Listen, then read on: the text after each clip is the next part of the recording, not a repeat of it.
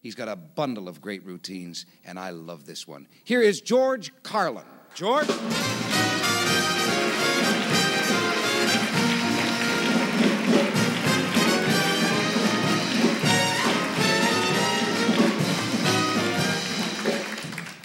Uh, I've been watching the westerns. All of us have been watching western movies, an endless stream of them, for our entire lives, and I've noticed something about them. When the westerns involve Indians, and sometimes they don't, sometimes it's Brian Donlevy with a black hat and a crooked card game. When they involve Indians, the big scene always seems to be when the Indians finally attack the cowboys. We've been waiting for it throughout the entire movie. You can see them standing on the hill. And uh, that's the big scene when they finally get to them. And you always see exactly how the cowboys prepare for this attack. Now pull them wagons around the circle. Get them old ladies up there, loading up the weapons. Come on, now tear up their petticoats. Use them as bandages. Get that water up there. Stand, stand. Big hassle. We never see how the Indians prepare. and it's their attack, right? Now, the Indians were good fighters. Just because they started in Massachusetts and wound up defending Malibu doesn't mean they're.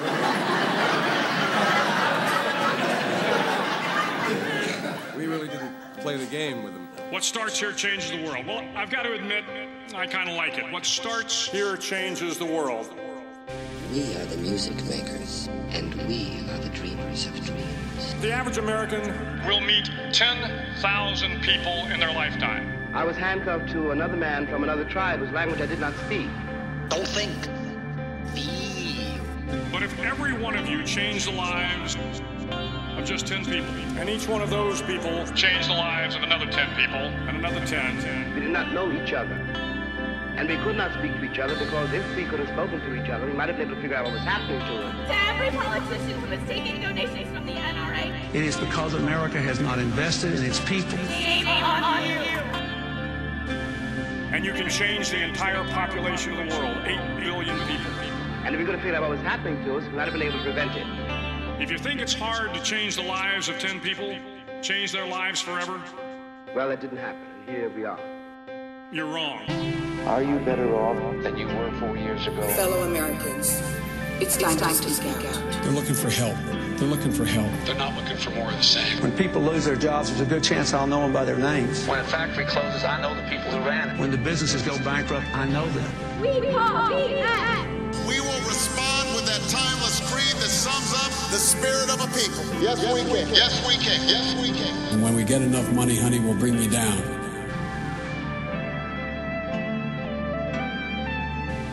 Their children were saved, and their children's children. Generations were saved by one decision, one person.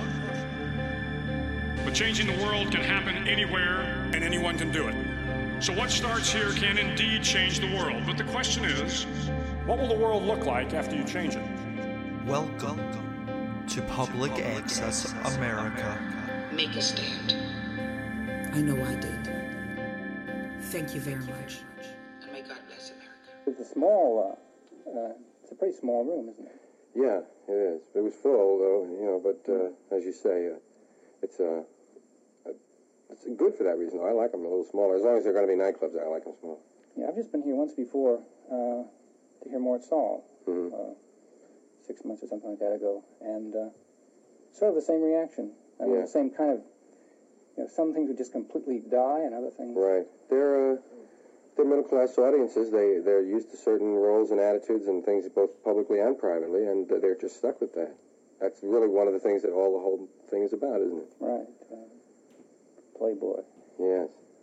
It's my last saloon. Uh, according to my present plans, I might do Mr. Kelly's once or occasionally or something like that because it is small and you can feel free there. But uh, there aren't many, and, and I'm going to the campuses and to the coffee houses.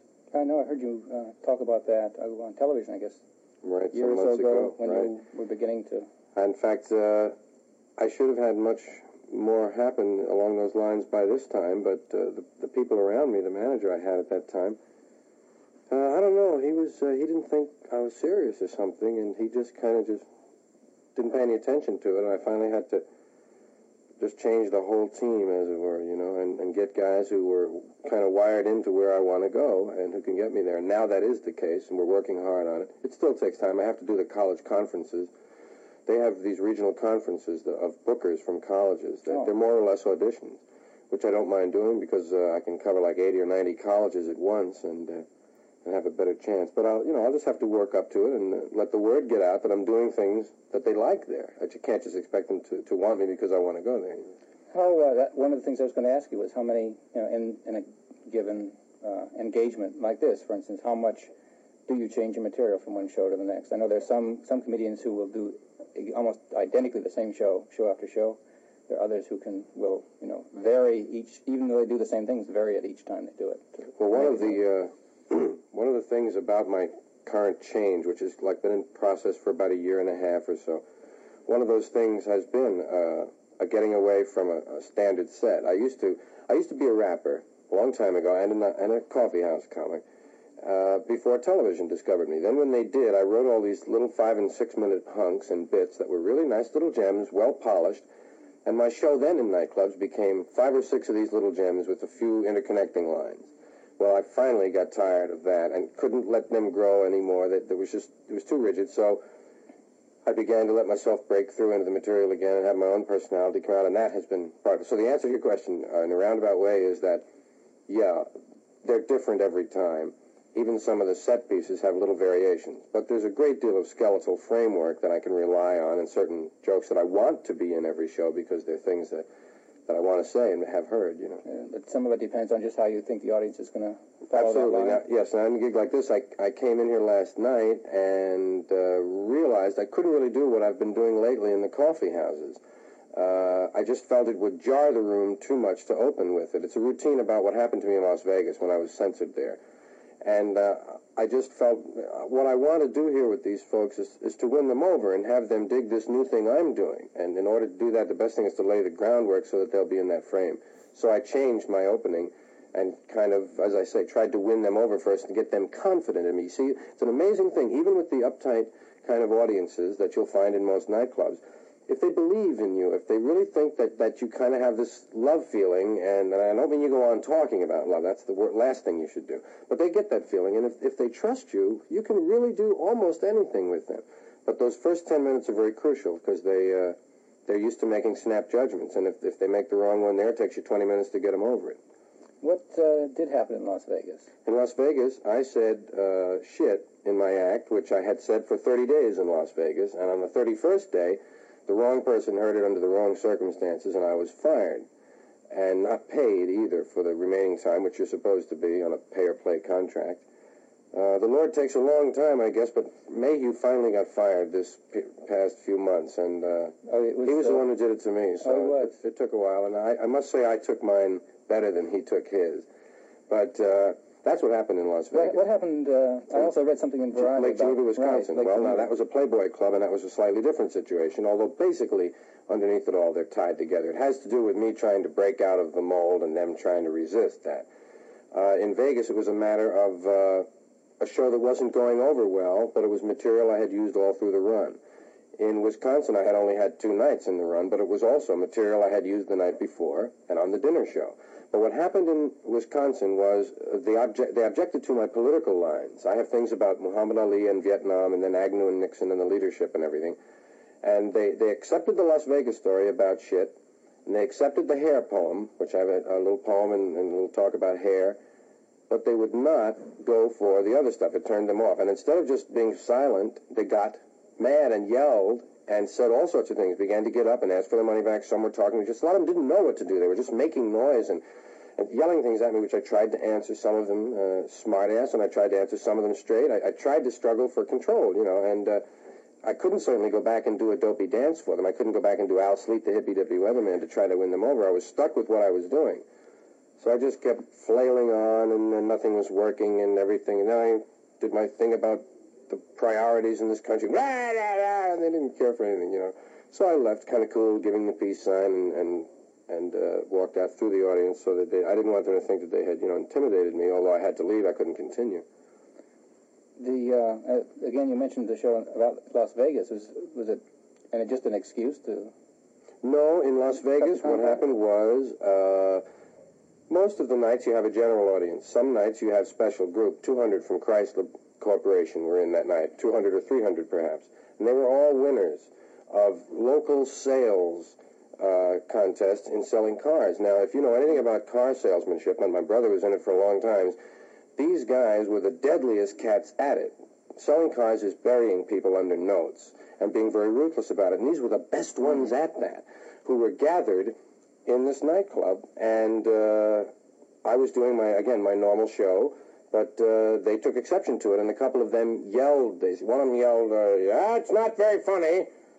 And uh, well, we don't think you're funny, or something like that. And I said, "Well, do you think I really care about that?" And uh, we got into a little dialogue, which was stupid for me to do, but uh, I got into it with them, and, and it just encouraged them. They were just bullies, and they were somewhat juiced, and they were going to destroy this bearded comic on stage, and they did it. You know, it was kind of mob psychology with them. But because they were offended, the hotel fired me, largely because of the bad manners of the audience.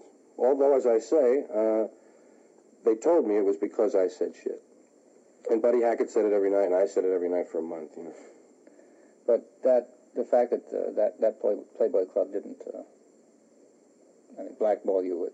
At No, I can. Uh, Hugh Hefner was uh, rather interesting when I told him about it because I, I referred him to the Playboy philosophy section on censorship, and he said, "Well, I have two hats. One is uh, half the guy in the audience who would have loved it, and the other is half the businessman that has to deal with these middle class folks." And uh, so that was his stand. And officially, the, the company said, "Well, the clubs are fairly semi-autonomous, and uh, and they get you know one of won't hurt you anywhere else." So here I am at San Francisco. I may come back here too if over the whole week I, I really think the. You know, that I can be allowed to do my thing here. This would be also like a Mr. Kelly's, a place where I would make an exception and like to come occasionally for a week. Yeah, I'm wondering uh, what there is around here. You know, Besides it. right? Except Yeah. well, colleges. Well, it would have to be, yeah. Coffee houses, I don't There's really no know. money in coffee houses, but you can, of course, make up for that at, in concert situations. The concert situation is such a much better paying thing than nightclubs that you can afford to really do some coffee houses to keep your chops and to keep that good communication level in a smaller room that, that is so much fun, really, for me. So you can kind of balance it off that way and uh, get Yeah, them both done. There's certainly uh, in Berkeley, uh, the community theater there is, is has uh, something probably three or four times a week. Yeah.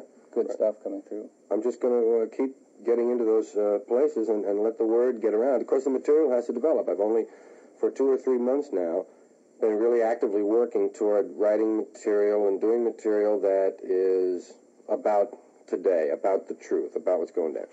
And uh, I know from my past experience that given a year of this kind of concentration and attention, uh, that I'm really going to have this is immodest, but it's true. I'm really going to have some fire out and find things that I'll be doing. And so I know that as a year or so goes by, a lot of it will snowball, and I, you know I can get some of these things. Right now, I don't have a single concert to tell you about, but I intend to have them. Just to, to bounce back a little bit, uh, what you were on a, a summer television series? What year before in last? 60, no, no. In 66, I was it in. that long ago? Yes, and in 67, I was co-host of one. Yeah, one was with John Davidson, and one was with Buddy Greco. Yeah. How 67. how did that fit into your development? What what kind of material did you do then? Did you Well- do the, the little five and six minute Yes. bits that you what were was talking happening about? to me then was that I was in the midst of that. I had uh, the Merv Griffin show broke me loose in '65 with my Indian Sergeant, the newscast, Wonderful Wino, daytime television, and the commercials bits, and uh, they were they were all groovy, and, I, and they became, as I say, my nightclub act. And then when I would go on variety guest shots, I would do one of them, and I would the news and the Wino were always able to change and grow a little. The others were kind of stuck. I kept then going into television. That became my specialty. Well, I'll be the guy who makes fun of TV. That was what I thought to myself. That'll be a way to go. A comic needs an identity. So I went after all the various shows. It even got to the point when, when I had exhausted so many of them that I did a, I did a thing on the late night uh, prisoners where they show the FBI list of wanted men. I did a whole takeoff on that. What it would look like if they jazzed it up as a, as a variety show and called it the J. Edgar Hoover show, and they showed you the guy's picture and they did a song and everything. But I mean, that's how far I took television. So that, and it was fun doing all of those things. But eventually, of course, even though there were a million different parts of television to satirize, it all began to sound the same to me. Uh, that was the middle of that period. Then was '67 when the network put me on during the summer with Buddy Greco and Buddy Rich, taking Gleason's place, and they gave us these writers from the 19th century. Oh, that's part of the deal. These old guys, yeah, who I, I had to fight all summer. I had to do a little bit of their things, improved somewhat, and I'm, I'm very frank about those things. I think I do this well, and I think some other guys I've, I've seen don't, and, and I'm honest about it. And I had to change a lot, but I, I survived this. It was weird because Buddy Greco and Buddy Rich, are both kind of like, um, if you know what I mean, killer guys, man. They're very heavyweight kind of personality guys, man. And, and for me, as a new comic and a youngster in the business and all that, it was really to, just to stay alive was uh, good that summer. What about uh, records? I have one album from three years ago, which I'm happy to say still stands up, man. And uh, I'm doing another one now. I, I was originally planning to do some in the studio because I have a lot of things I want to do that don't require audiences or nightclub situation. They're just funny things to put on, like Firesign.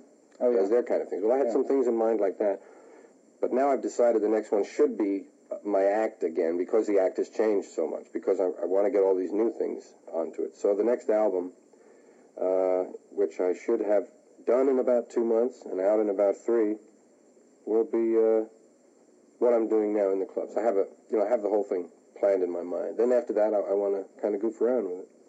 How do you go about uh, now choosing what you're going to do and, and working on it? You just let all of the things that happen during the day bombard you, and, and the ones uh, from your experience, from my own experience as a comic, I I know which ones, perhaps in some cases, I know which ones uh, are fruitless to, to follow. But then there are others where I, I know that's good. I, I keep a lot of notes, but I edit frequently, and I throw out things that uh, that I would think of anyway. The only thing I save is something I would never think of again. I found that out. You can save a lot of things that you would normally think of again, and you don't need. You say, "What's that?" You say, "Well, I would have thought of that if I was writing that. Throw it away."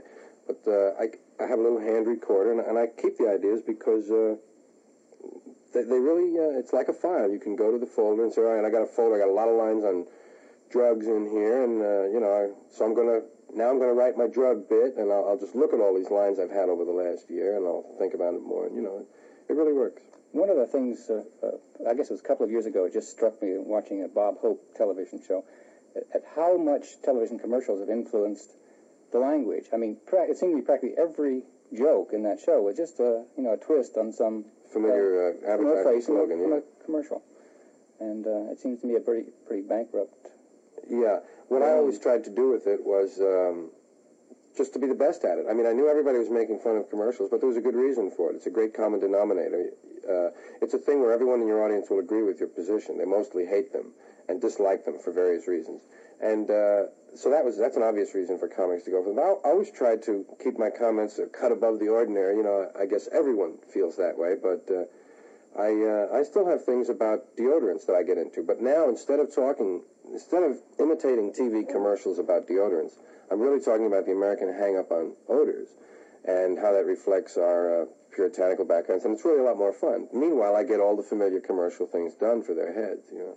Yeah, I was really uh, I wasn't re- reflecting on what you were doing, but uh, just the fact that I don't think it was so much the fact that it was making fun of a commercial, but just using something familiar to get a laugh by putting it in a different situation. Right. It got to be such a tired thing. It, it seemed to me the writers couldn't think of anything new, but giving a, a twist to, you know, using a formula, which I guess most of those, uh, as you refer to the 19th century. I'm really amazed that there are new young writers around TV. The Smothers helped some new ones get going, and Carol Burnett has a couple of uh, younger people on their staff, and, and there are some younger people. But there are also these guys who have been doing it for so long, and all they want to do is is tell you stories. You know, one thing I hate about show business people, and the reason I don't hang around with them mostly, is because they always want to tell you stories. All they ever want to do is tell you some story that happened, and even if it's not a famous guy in it, they want to tell you this, and they want to hear themselves talk. And I get so tired of that, man. And that's the way these writers were. They just they want to tell you about how ah, this time Milton Berle he didn't like the sketch. You know, well we had this sketch and Milton didn't like it. Well, Milton says I don't like it. You know what I mean? Well, anyway, it's just really such a bother.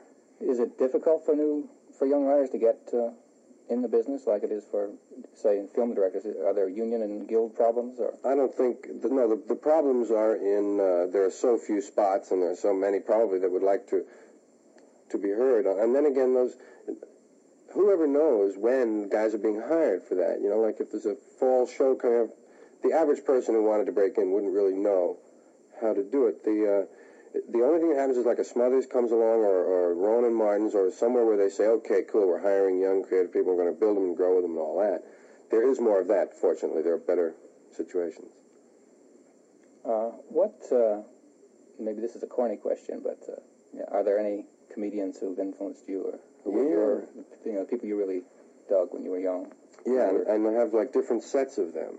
Uh, my first set of uh, comedian uh, that I liked and, and influenced me, I think, uh, were like Danny Kaye in the movies, Spike Jones on records, the Marx Brothers in the movies, then Martin and Lewis. Now that starts a new era of I was a little older, Martin and Lewis, and then that leads into like Ernie Kovacs, Bob and Ray. Oh yeah. And then that leads into Jonathan Winters, Lenny Bruce, Mort Sahl, Lord Buckley. Uh, there are there are a lot of guys that, that don't do especially inventive or, or great original comedy that I like because they make me laugh too. You know, I mean, I kind of tend to want to hear new things and guys that are really doing something different and saying something. But I'm also an ordinary human being who laughs at funny things when a good comic gets on. So there are guys like that who do it to me. You know, but uh, Lenny Lenny Bruce and Mort Sahl were very influential early on when I had a partner, Jack Burns, who later went with Avery Schreiber. Oh yeah. Right. Uh, well, Jack and I had a team, and, and Mort helped get us started, and Lenny helped us. Lenny got us our first agency contract. I used to do an impression of Lenny and Mort in the act ten years ago. I did my Lenny and Mort, and they came in to see it, and so they helped us a little. And I kind of tried to stay in touch with uh, Lenny and knew him a little bit. I knew his mother a little better, I think. Sally, she's funny. And um, and they always had a strong influence. I always felt that that was eventually what I'd like to do, even while I was even while I was detoured into the other thing, I was trying to find out and test the limits and see how much TV would let me do, where they'd let me go, would they give me m- my show. Uh, and uh, now I've come around to where I can at least talk about some of the same subjects Mort and Lenny talked about. And I'd love to uh, accomplish some of the things that Lenny set out to accomplish. That is to make people more comfortable with themselves. That's really all it is. I think in a, in in a way a lot of that has happened. Oh, indeed, yeah. And It's such a shame that Lenny didn't just arrive at this period now, the 68, 69, 70. Certainly in San Francisco, uh, uh, from what I've seen, at least there's not the taboo about words and, Oh, and right. language, and people don't get arrested for saying things uh, Right. like he did. Uh, did you did you grow up in New York? Are you from? Yeah, Upper West Side of Manhattan, around Harlem, Columbia University, Juilliard. Good influences, good childhood vibes, a lot of good people, kind of people, a lot of strong funk. Um, and we were into uh, some of the agriculture situation, which is only recently. Uh, you know, I, I was uh, I was a teenager in '52. Let's see, in '52 I was 15 years old, and I had smoked grass two years before that. So that what I'm trying to say to you is that it was a neighborhood that, even though it was that long ago, the neighborhood was into into grass. I'm happy to say. And uh, what? Uh, where did you? Oh, I quit high school. Quit high school at uh, 17. Uh, I really I wanted to be an actor, comedian, imitator. I didn't know what. I knew that disc jockeying could help me get there. My mother had got me a tape recorder, and I worked with it a lot. And I, and I really dug production and, and speaking, you know. And I quit high school so that I could, again, the same kind of reasons that you hear about today, man. It was it was irrelevant. It was boring and I was I was beyond much of the work, and it was uh, it was had nothing to do with the world I was going into, and so I left, man. And I went in the Air Force, figuring when I got out. At that time, of course, you didn't shirk your uh, your draft thing yet. Uh, unfortunately, that wasn't part of uh, of the thinking of young people at that time. To me, what I was doing was getting my Air Force over so they wouldn't draft me at 22. That was the problem in New York. They had so many cats that you didn't get drafted until 22 or 3, right when you were getting it on. So I wanted to do it up and get it over with. And I went in the Air Force. My mother signed me in. I, instead of having to wait till I got out to go on the GI Bill for disc jockey school, I found a station while I was in that let me work down in Louisiana. I worked off base at a number one top 40 station. So I was uh, I was 18 when I started my jock career, and I still stayed two years in the Air Force. So I got a lot done at the same time. I, and when I got out, I was 20, and I had two years in radio, and I had my service obligation out of the way, as we called it. it's such a funny phrase, my service obligation.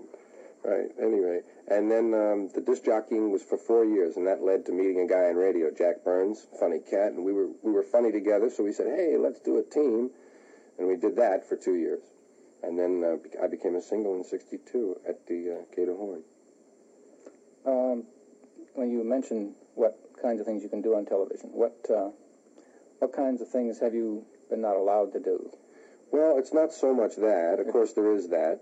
Uh, but it, what I really meant when I said that was there's no place to experiment on television. I'd like to do uh, a kind of a variety talk, information, uh, comedy show that uh, that is really very a kind of a very different format and a very loose thing that, that they wouldn't ever bother to take a gamble with, and then especially CBS wanted me to do a series for like a year or so, and we, as they say, we looked around and looked around for an idea and a property and, and tried to develop something. And this was my last fling with them. I, I was going to say, well, let's see if they'll really do something that that I want to do. And we tried one thing about a, a guy who managed their small radio station, and it didn't work. And then uh, then what happened was Mary Tyler Moore and Andy Griffith and Dick Van Dyke all announced at once they were coming back to television. And guess where that put me on the list at CBS? So I said, well, then screw that. I didn't really want to do that anyway, and I was just kind of hoping. So let me go ahead and, and, and finish, you know, growing and, and, be who I am. That's when I uh, I went ahead and I uh, grew my beard and decided to to say more in my act. It was really like a decision that had been smoldering a while, and that gave me a chance to go ahead and do it. You know, they, they, CBS seems to be a, uh, about the least original of the networks as far as trying out something new. They usually yeah. try something tried and true. Uh, Bandwagonsville, right? if you can come up with something about like, uh, it's amazing how the country, uh, or country or hillbilly, whatever you want to call that particular thing, how, how that dominates so much television, and especially at CBS. When you think of Hee Haw, Glen Campbell, and uh, Petticoat Junction and Green Acres and Beverly Hillbillies. There's, there's really a lot of it, man. It's uh, I haven't. I could never make fun of television anymore because I can't stand to watch it. I was going to say, uh, when you were doing these thing, uh, imitations, you must have watched an awful lot. Yeah, I, and uh, and I always, when I do watch, you know that thing about watching a campy movie or an old movie oh, that's yeah. bad. Well, I watch most of television, really thinking about how terribly like amateur night at high school. Most of it is. It's it's sad because it's such a fantastic invention, man. It, a thing comes into your home, it tells you stuff and shows you pictures, and look what we're done with it. we haven't done anything with it. Incredible. That'll change. Hopefully, that will change if things stay together long enough. Uh, because satellites and cable TV and, and uh, demand broadcasting and, and, one other factor, cassettes. Yeah, well, I was thinking of, of CATV. Uh, you know, when you were talking about what you yeah. wanted to do. Maybe that's a possibility. Of course, uh, I mean, it's moving so that the same people who own and control the networks now are moving yeah. to control that uh, medium too. Right. And and cassettes, of course, there are so many different things planned, but uh, CBS's plan is again something that they will control because they make and distribute right. them. It's not a thing you can do in your at home. Although I guess there will be that kind of. Uh, I think there'll. Home stuff I think too. there'll be less and less ability of of large groups of anything to control stuff as the years go along, unless we all get wiped out. It's really uh, when you think about it, that's really what happened to radio. It turned into records, and and yeah, and I can't. Well, everybody can't do an album. At least it's a lot easier for someone to do an album than it would have been for them to get a radio show. Right, right, absolutely. I don't know. What do you, what do you think is the biggest problem in uh, in America? Is that uh, an unfair question? It's uh, it's. I guess it's fair. Uh, the biggest problem is values.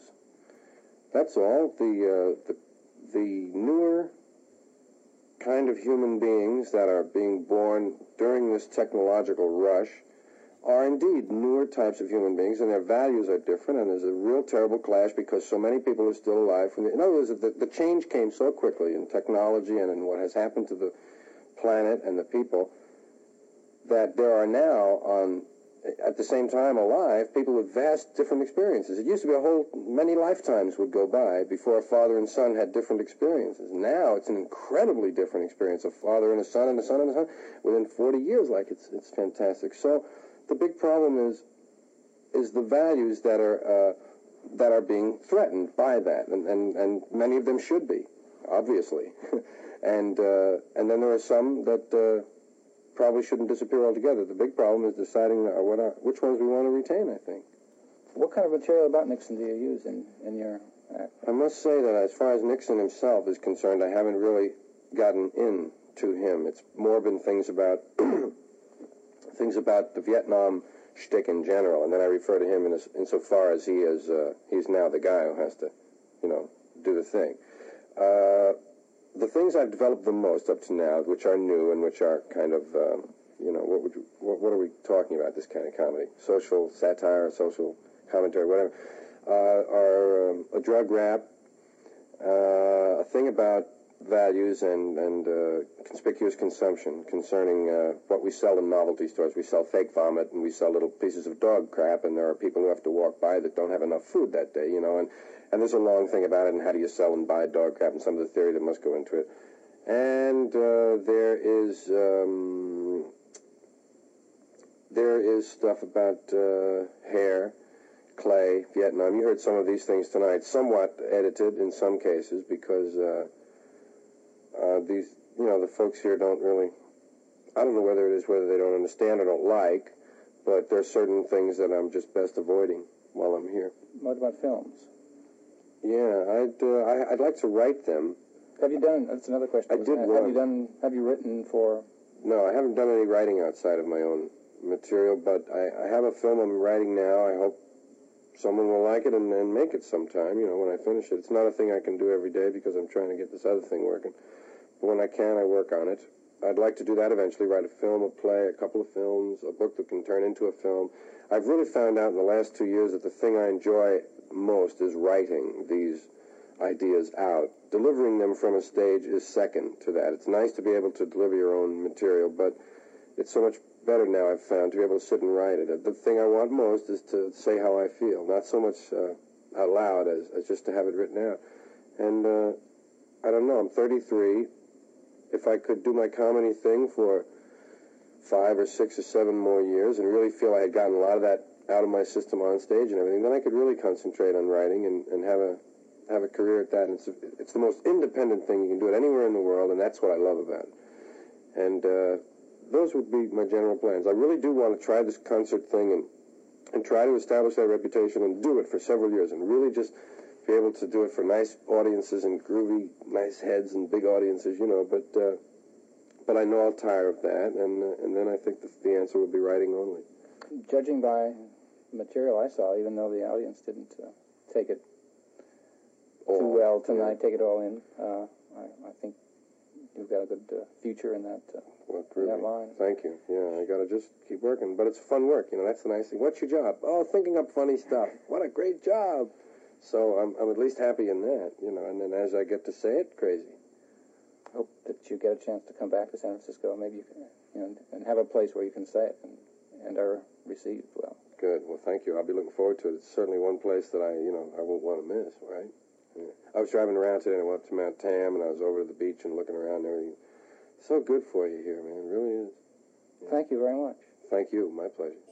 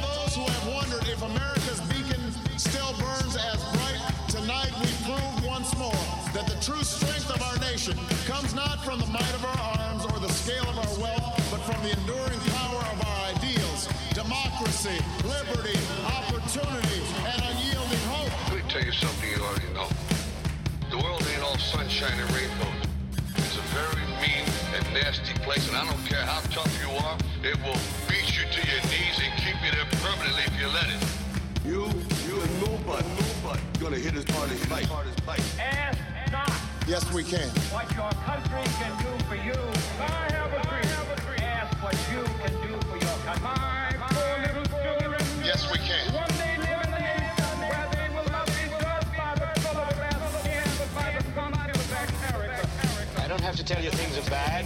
Everybody knows things are bad. It's a depression. In this lifetime, you don't have to prove nothing to nobody except yourself. But it ain't about how hard you get. It's about how hard you get, get, and keep moving forward. How much you can take and keep moving forward. That's how winning is done. Yes, we can.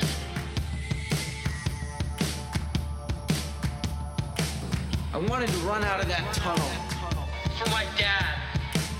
To prove to everyone that I worked. what? Public Access America. Yes, we can. On SoundCloud, Apple Podcasts, YouTube, and now Facebook. Public Access, America. History in the making. Making. Making. History in the making.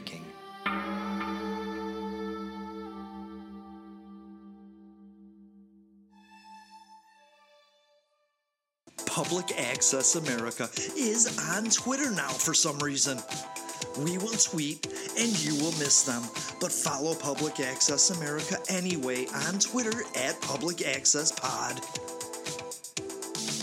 Uh, as I say, now, the Indians were good fighters, and if this is so, they must have been well organized. There must have been a way to divide their manpower. It, it wasn't just one old chief, many moon come Choctaw, and a lot of guys running. there had to be intermediate authority, a way to divide their manpower.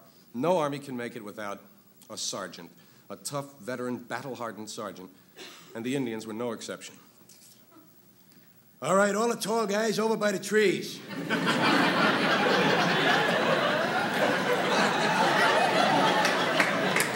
Fat guys down behind the rocks.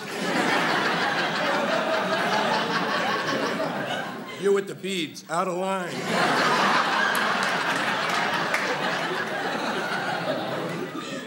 All right, knock off the horseplay. Come on, knock off the horseplay. Come on, you guys over there playing with the horse, will you knock it off? You have all been given a piece of birch bark and an eagle dipped in feathers blood. I mean a feather dipped in eagle.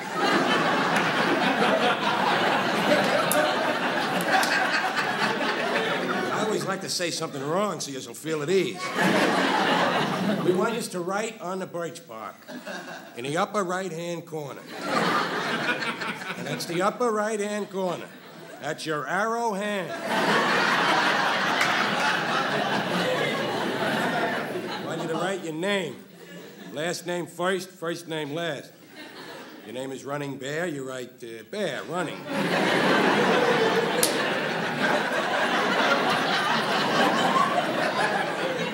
By the way, you guys with middle initials, please include them, such as uh, Wolf, Howling W. we need your uh, name, we want your age, and summers. I've been alive for 14 summers, you put down 14 summers. You've been alive for 16 summers, you put, yes, prancing antelope. if you were born in the winter, put it down. There's one in every village. All right, a lot of you have been asking me about the promotion list. You'd like to make Brave second class.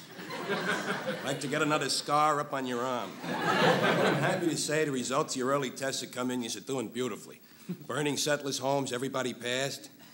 Imitating a coyote, everybody passed. Sneaking quietly through the woods, everybody passed, except limping ox.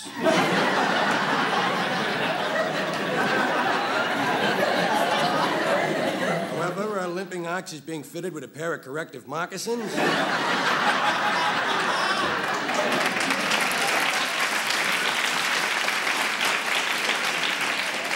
He, uh, he should be up and dancing in no time at all. Now, there are two other areas on which you will be tested running down the hill, yelling like a nut.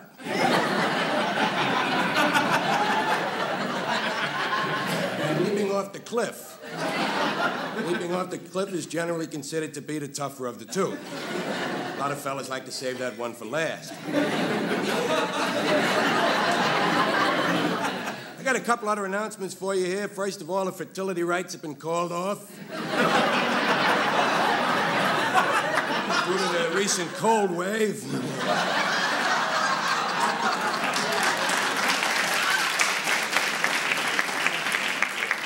There'll be a rain dance Friday night, weather permitting.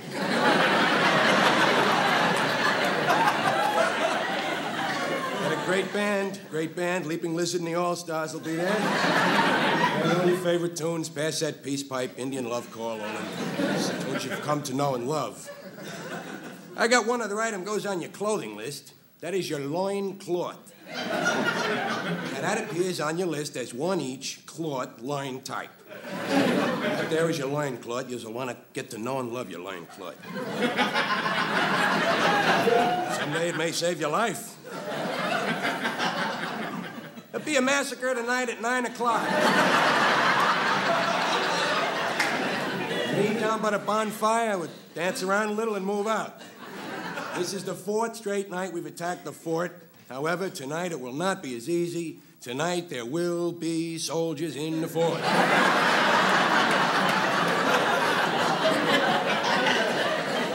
Happy to say I'll be leading the massacre. I'll be down front running. You'll see me. I'm the one that's on fire. And your, uh, your equipment, your uniform of the day, this here is a Class A formal massacre. That's the Class A summer loincloth. Two green stripes over the eye, no feather.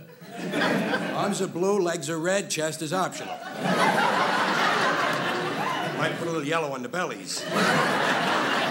And your equipment three large knives, three small knives, three medium sized knives, two rock tomahawks, two shell tomahawks, five spears, three bows, and 30 arrows. Now, if any of this equipment is not used tonight, please make sure it is returned to the souvenir shop by tomorrow morning.